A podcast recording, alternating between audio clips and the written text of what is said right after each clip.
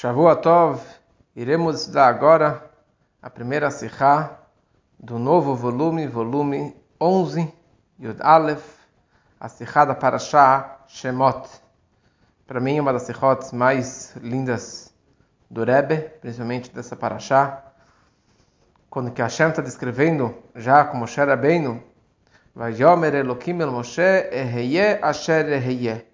No meio da Parashah, no capítulo 3, no versículo 14, quando que Moshe Rabbeinu estava com Hashem na sarça ardente, no Sne, discutindo com Hashem é, sobre a ida dele, a shlichut dele para falar com o faraó.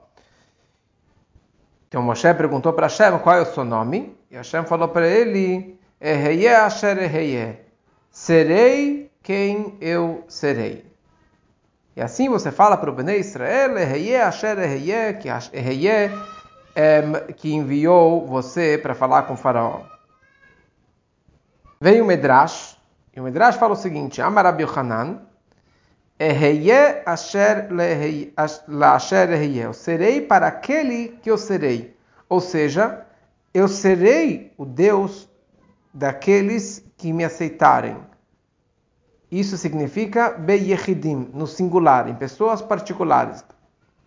Ou seja, uma pessoa particular que me aceitar como Deus, eu serei o Deus dele. Mas uma pessoa que não me aceitar, então eu não vou ser o Deus dele. Agora, no Merubim, no público em geral, eu serei mesmo forçadamente, mesmo al-Korham, sem a vontade deles porque eles estão tão quebrados, tão, tão quebrados com o galut, eu reinarei sobre eles por espancada vontade. Como está escrito, como Hashem falou em Yecheskel, que se não for, que mesmo, quer dizer, que mesmo com Yad Hazaká, com uma mão forte, com um braço forte, eu vou reinar sobre eles contra a vontade deles. Da onde que o Medrash chegou nessa conclusão, essa diferença entre uma pessoa particular uma pessoa e o público em geral, dessa frase que está escrito La Asher para aquele que quiser, aquele que me aceitar como um Deus é, pela sua própria vontade. Mas se ele não quiser, eu não serei o Deus dele. Mas isso é uma pessoa privada, uma pessoa particular. Mas no público em geral, mesmo Deixaim, mesmo que forem todos perversos, eu vou reinar sobre todos eles. E por isso, o Bnei Israel que estava no Egito, apesar que tinham muitos perversos entre eles, eu reinei e tirei eles de Mitzrayim. E por essa razão, como é sabido, os Rechaim, aqueles perversos, pessoas particulares que negaram, que não quiseram sair do Egito, eles morreram nos três dias, nos primeiros três dias da escuridão do Makat Rocher, eles morreram. Como a gente sabe que só um quinto do povo saiu do Egito e quatro quintos, ou seja, 80% do povo não saiu do Egito. Por quê? Que eles morreram na praga da escuridão, porque eles negaram a salvação de Hashem. Ou seja, pessoas particulares que negaram a salvação de Hashem, eles acabaram ficando pelo Egito. Agora, tem uma diferença entre Yetziat Mitzrayim, a saída do Egito, e a Geulah e a redenção futura com Mashiach Tzidkenu. Porque na Geulah te dá todos os judeus vão sair do Galut. Todos vão sair. Mesmo os particulares, mesmo as pessoas que negarem a salvação de Hashem, eles também serão salvos por, por Mashiach, por Hashem. Como está escrito, um por um, Hashem vai pegar na mãozinha de cada Yehudi, Yehudi, vai tirar ele do Galut e vai levar ele para Mashiach, para Yerushalayim. Cada pessoa em particular. Veshav Hashem Elokecha. Vesham significa que Hashem ele vai pegar cada um e um. Como que o Alter ele escreve que cada Yehudi no final ele vai fazer chuva. E nenhum judeu vai ficar afastado, nenhum judeu vai ficar perdido. E Rebbe explica aqui embaixo uma coisa muito interessante. Apesar que a Gemara em Sanhedrin escreve que todo judeu tem um quinhão no mundo vindouro que representa a vinda de Mashiach, mas que tem alguns que a, que a Mishnah, que a Gemara enumera, que não tem um quinhão na, no, no, mundo vindouro, ou seja, eles não estarão na, na era messiânica.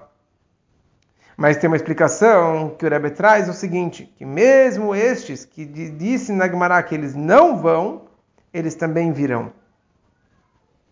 Quer dizer, o corpo deles não vai ressuscitar na era messiânica, mas a Neshama deles, que é Neitzer Matai, que é um pedaço de Hashem, eles também vão ressuscitar na vinda de Mashiach.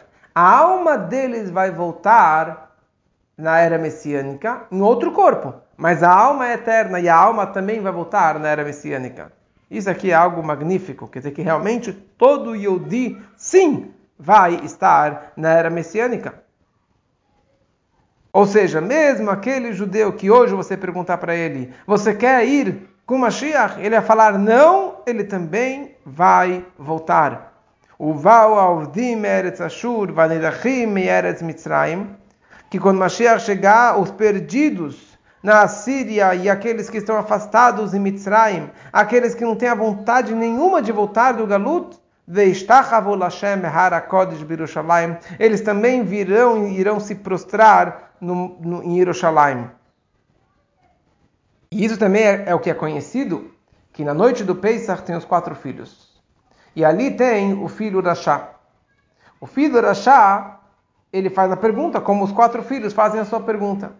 E no que, que nós respondemos para o filho Rashá? Ilu hayasham lo Olha, se você estivesse lá Lá na saída do Egito você não iria sair. Você quebra o dente dele, você fala para ele: se você estivesse lá, você não iria sair do Egito. Que resposta é essa? Assim que você aproxima seu filho? E assim que você lembra ele da saída de Mitzrayim? Tipo, o que, que você está mencionando para o seu filho perverso, rebelde, a saída do Egito, que aconteceu 3.500 anos atrás, que, que ele não tem nada a ver com o Seider? E aqui vem a resposta da Hassidut, que o Rebbe fala várias vezes, que a gente fala para ele, Ilu hayasham lo. Se você estivesse lá no Egito, você não teria sido salvo. Lá, mas aqui agora pode ficar com a gente, meu irmão. Pode ficar aqui com a gente com toda a sua rebeldia, com tudo da forma que você está vestido ou mal vestido. Fica com a gente, porque Mashiach está chegando e você virá conosco. Porque já que você está após o Matan Torah, e Hashem falou para você, Anochi Hashem Elokecha, eu sou o teu Deus, no singular, cada judeu e judeu, mesmo perverso como você, que ali não foi salvo, aqui você sim será salvo. E por essa razão você está sentado na noite do Seider, o Chacham, depois o Rashá. Por quê? Porque só o Chacham que tem a força de te aproximar e de revelar dentro de você essa fé em Hashem e você também será salvo. E a pergunta é: por que isso? Por que no Egito não foram todos os judeus salvos e aqui sim todos os judeus serão salvos? Porque qual é a razão que Hashem salvou os judeus em Mitzrayim? Como Hashem ele falou: Beni Bechori Israel. Shlach et Beni, meu filho primogênito salve o meu, liberte meu filho, fale para o faraó isso. Ou seja, que Hashem estava naquele momento revelando uma ligação profunda de um pai para um filho, que é uma ligação e um amor natural e essencial e imutável. Como Hashem ele fala, independente do seu comportamento, eu não tenho como mudar e trocar vocês por um outro povo. Então, por que não foram salvos todos os judeus do Egito? Por que tantos judeus morreram na morte, desculpa, na praga da, da escuridão? E o pior de tudo é o seguinte: aqueles que sim saíram do Egito tinham muitos perversos, mesmo pessoas idólatras. Como a Gemara descreve em Sanedrim, que mesmo Pesel Micha Overimahem, nós sabemos que quando Moshe Rabbeinu, ele teve que tirar o caixão do Yosef, que estava enterrado num caixão de chumbo no Nilo. Ele escreveu uma plaquinha e escreveu o nome de Hashem, escreveu lá, Lé chora, Lé chora, suba touro, e era uma placa é, milagrosa para conseguir tirar um caixão de chumbo enterrado no meio do Nilo há quase 200 anos. Então Micha foi lá e pegou essa plaquinha. E essa plaquinha virou uma estátua, virou uma idolatria. E com essa plaquinha que ele construiu o bezerro de ouro. E com essa plaquinha ele acabou fazendo idolatria, mesmo em Shiló, mesmo em Israel. E, e a pergunta é: calma aí, aqui você tem um idólatra, você tem um perverso como Mirra, e ele cruzou o Mar Vermelho, e todos os outros perversos morreram no Egito. Qual a diferença desses que morreram no Egito, na praga da escuridão, e aqueles que sim saíram e cruzaram o Mar Vermelho? Para entender isso, vamos entender uma coisa ligada com Yom Kippur. Yom Kippur é o dia do perdão. Capará. E tem toda uma discussão, será que realmente todas as transgressões, todos os pecados são perdoados no Yom Kippur? E Irebe, Rabiuda Nassi, ele dá a opinião que todas as averot, tanto se ele fez chuva ou se ele não fez chuva, Yom Kippur é o dia do perdão, ele é perdoado. Só que existe um pecado que mesmo Rebbe, que é tão leniente, ele concorda que Yom Kippur não perdoa. Moder Rebbe Bekaret de Yoma. Quando a pessoa transgrediu as proibições do próprio dia do Yom Kippur, a proibição de não trabalhar, a proibição de não comer no Yom Kippur, e ele foi lá e comeu e trabalhou no Yom Kippur, e ele seria Hayav Karet, o Yom Kippur não perdoa a transgressão no próprio dia do Yom Kippur. E a pergunta é por quê? Se Yom Kippur perdoa tudo, por que não perdoa também o pecado que eu fizer no dia do Yom Kippur?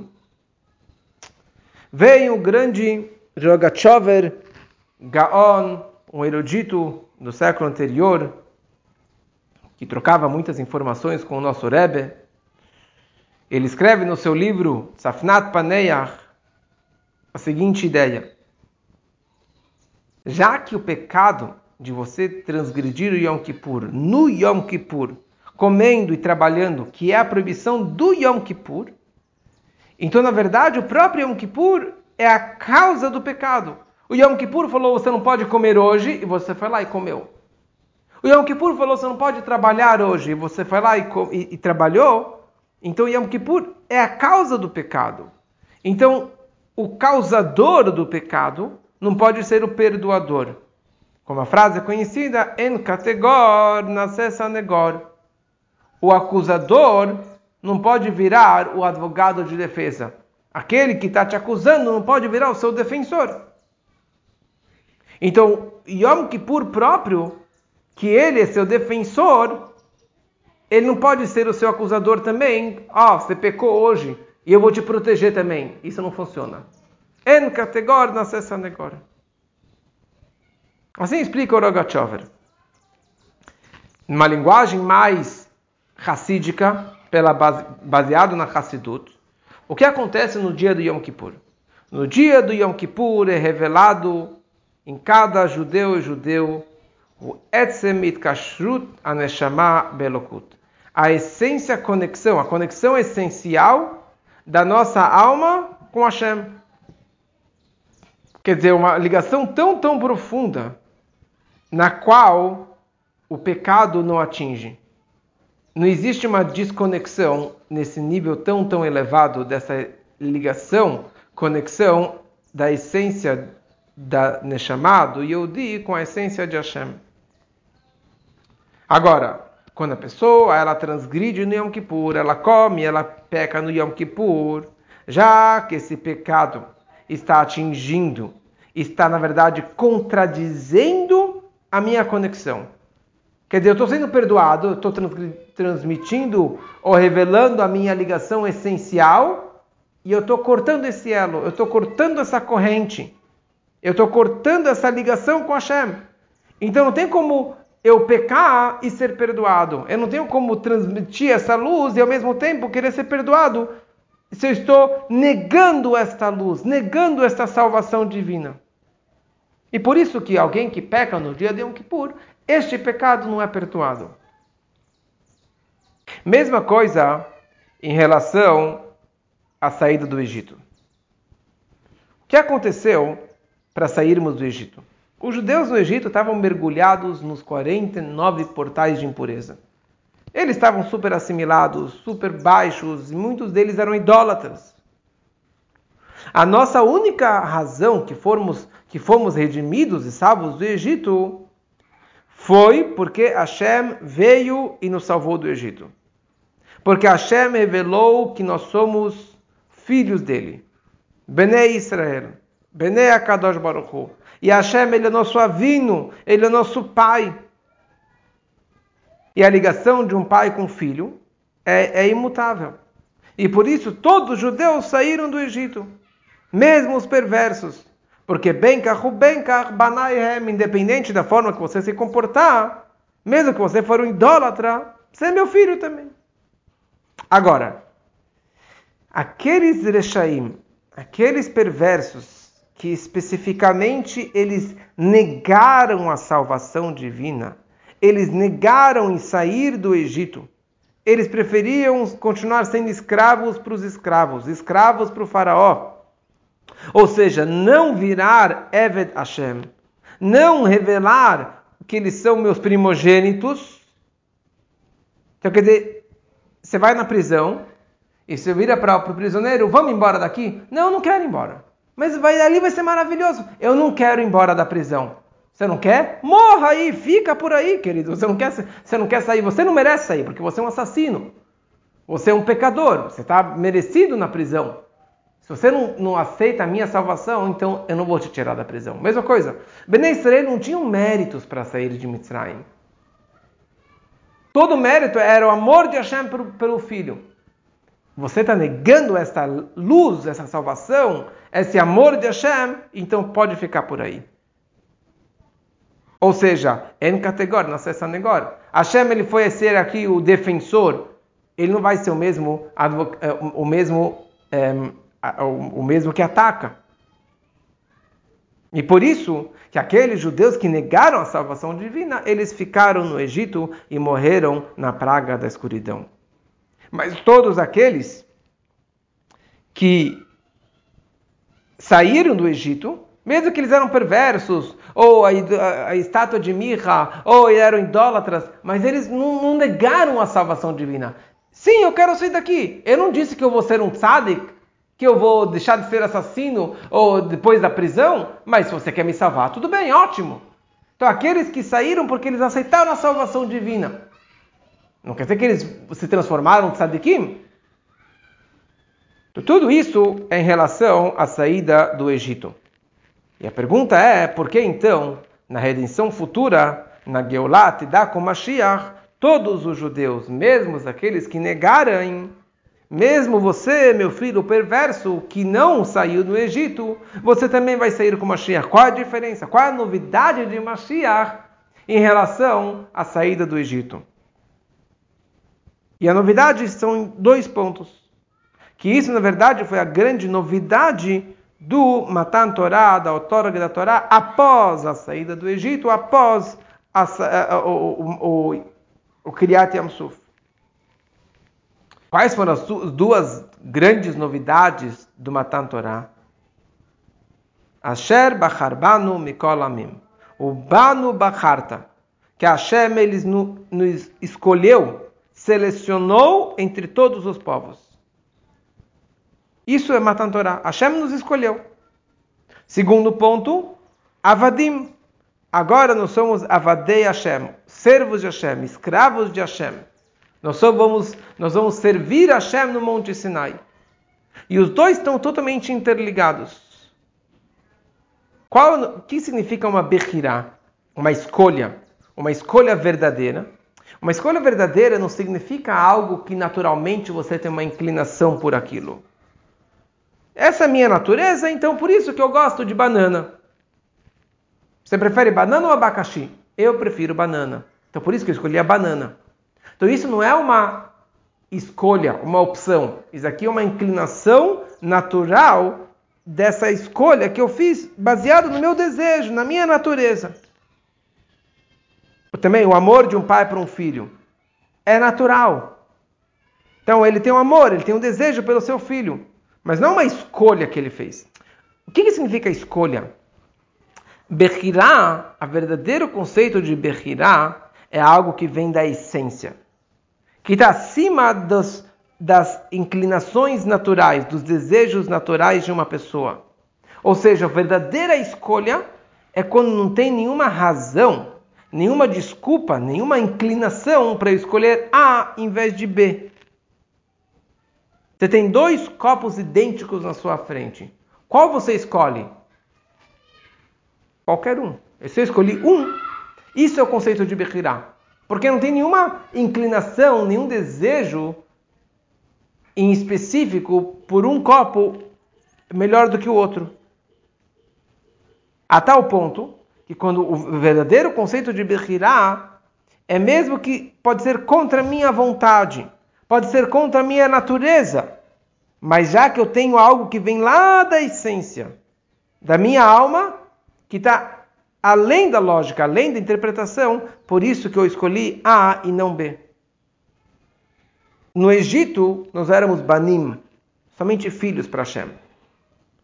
É, ou seja, era algo natural, um amor de Hashem pelo Bnei Israel. Na hora que nós fomos escolhidos por Hashem, Shebacharbanu Mikolamim, na hora do Matan Torah no Monte Sinai, isso é uma, é uma escolha da essência do, do que escolheu, que é Hashem, que está acima de qualquer natureza, de qualquer inclinação, de qualquer razão, que é algo que está na essência máxima do Yudi ligado com Hashem. Que essa também é a ideia de, de um escravo, de um Eved. Qual é a novidade de um escravo em relação a um Ben? Tem um Mamar, um livro inteiro do um Hemsher, do Rebbe Rashab, do quinto Rebbe, que se chama Hemsher Samer Vav. E ali ele interpreta, ele explica a diferença entre, entre Ben e Eved, entre filho e escravo. O filho, ele serve seus pais por uma natureza, por uma, pela sua inclinação. Naturalmente, um filho vai atrás do seu pai. Ele tem um amor, ele serve e ajuda seu pai. Assim também, esse lado natural do judeu de se conectar com Hashem é algo natural dentro dele de se conectar com Hashem. Mas não é por uma escolha. E por isso não é chamado de avodá, não é chamado de um, de um serviço divino.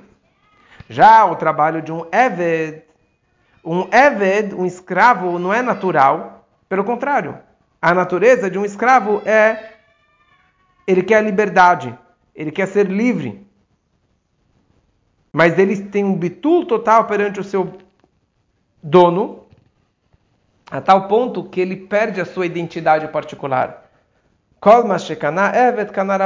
Tudo que um escravo adquire, acha, encontra, ou que ele ganhar na sua vida, pertence ao seu patrão, ao seu amo. Porque ele não é uma pessoa particular, ele é uma aquisição do seu dono.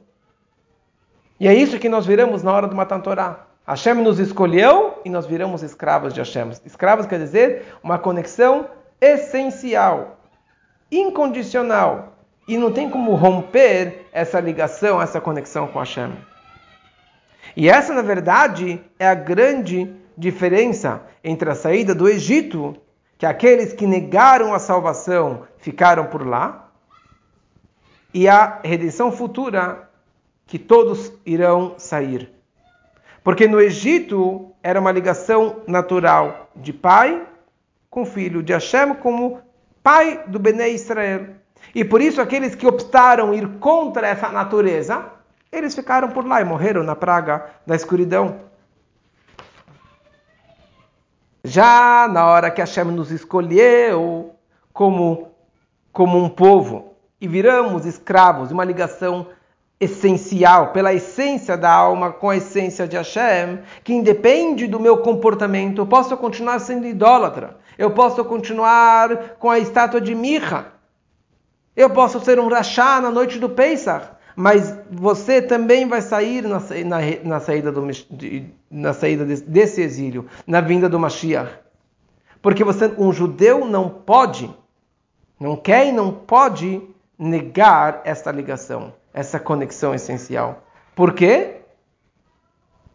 Porque a tua essência, da tua alma, optou Hashem. Você escolheu Hashem. Hashem te escolheu e você escolheu Hashem. Ah, e você diz contra isso. Você se diz ser um herege, um perverso, que não acredita, que não quer sair. Isso é da boca para fora. Isso é só externamente. Mas é totalmente contraditória a tua escolha essencial da tua alma. E por isso daqui nós entendemos que finalmente, realmente será revelado a tua a sua escolha verdadeira, que você vai escolher Hashem como a sua vida, como a tua herança.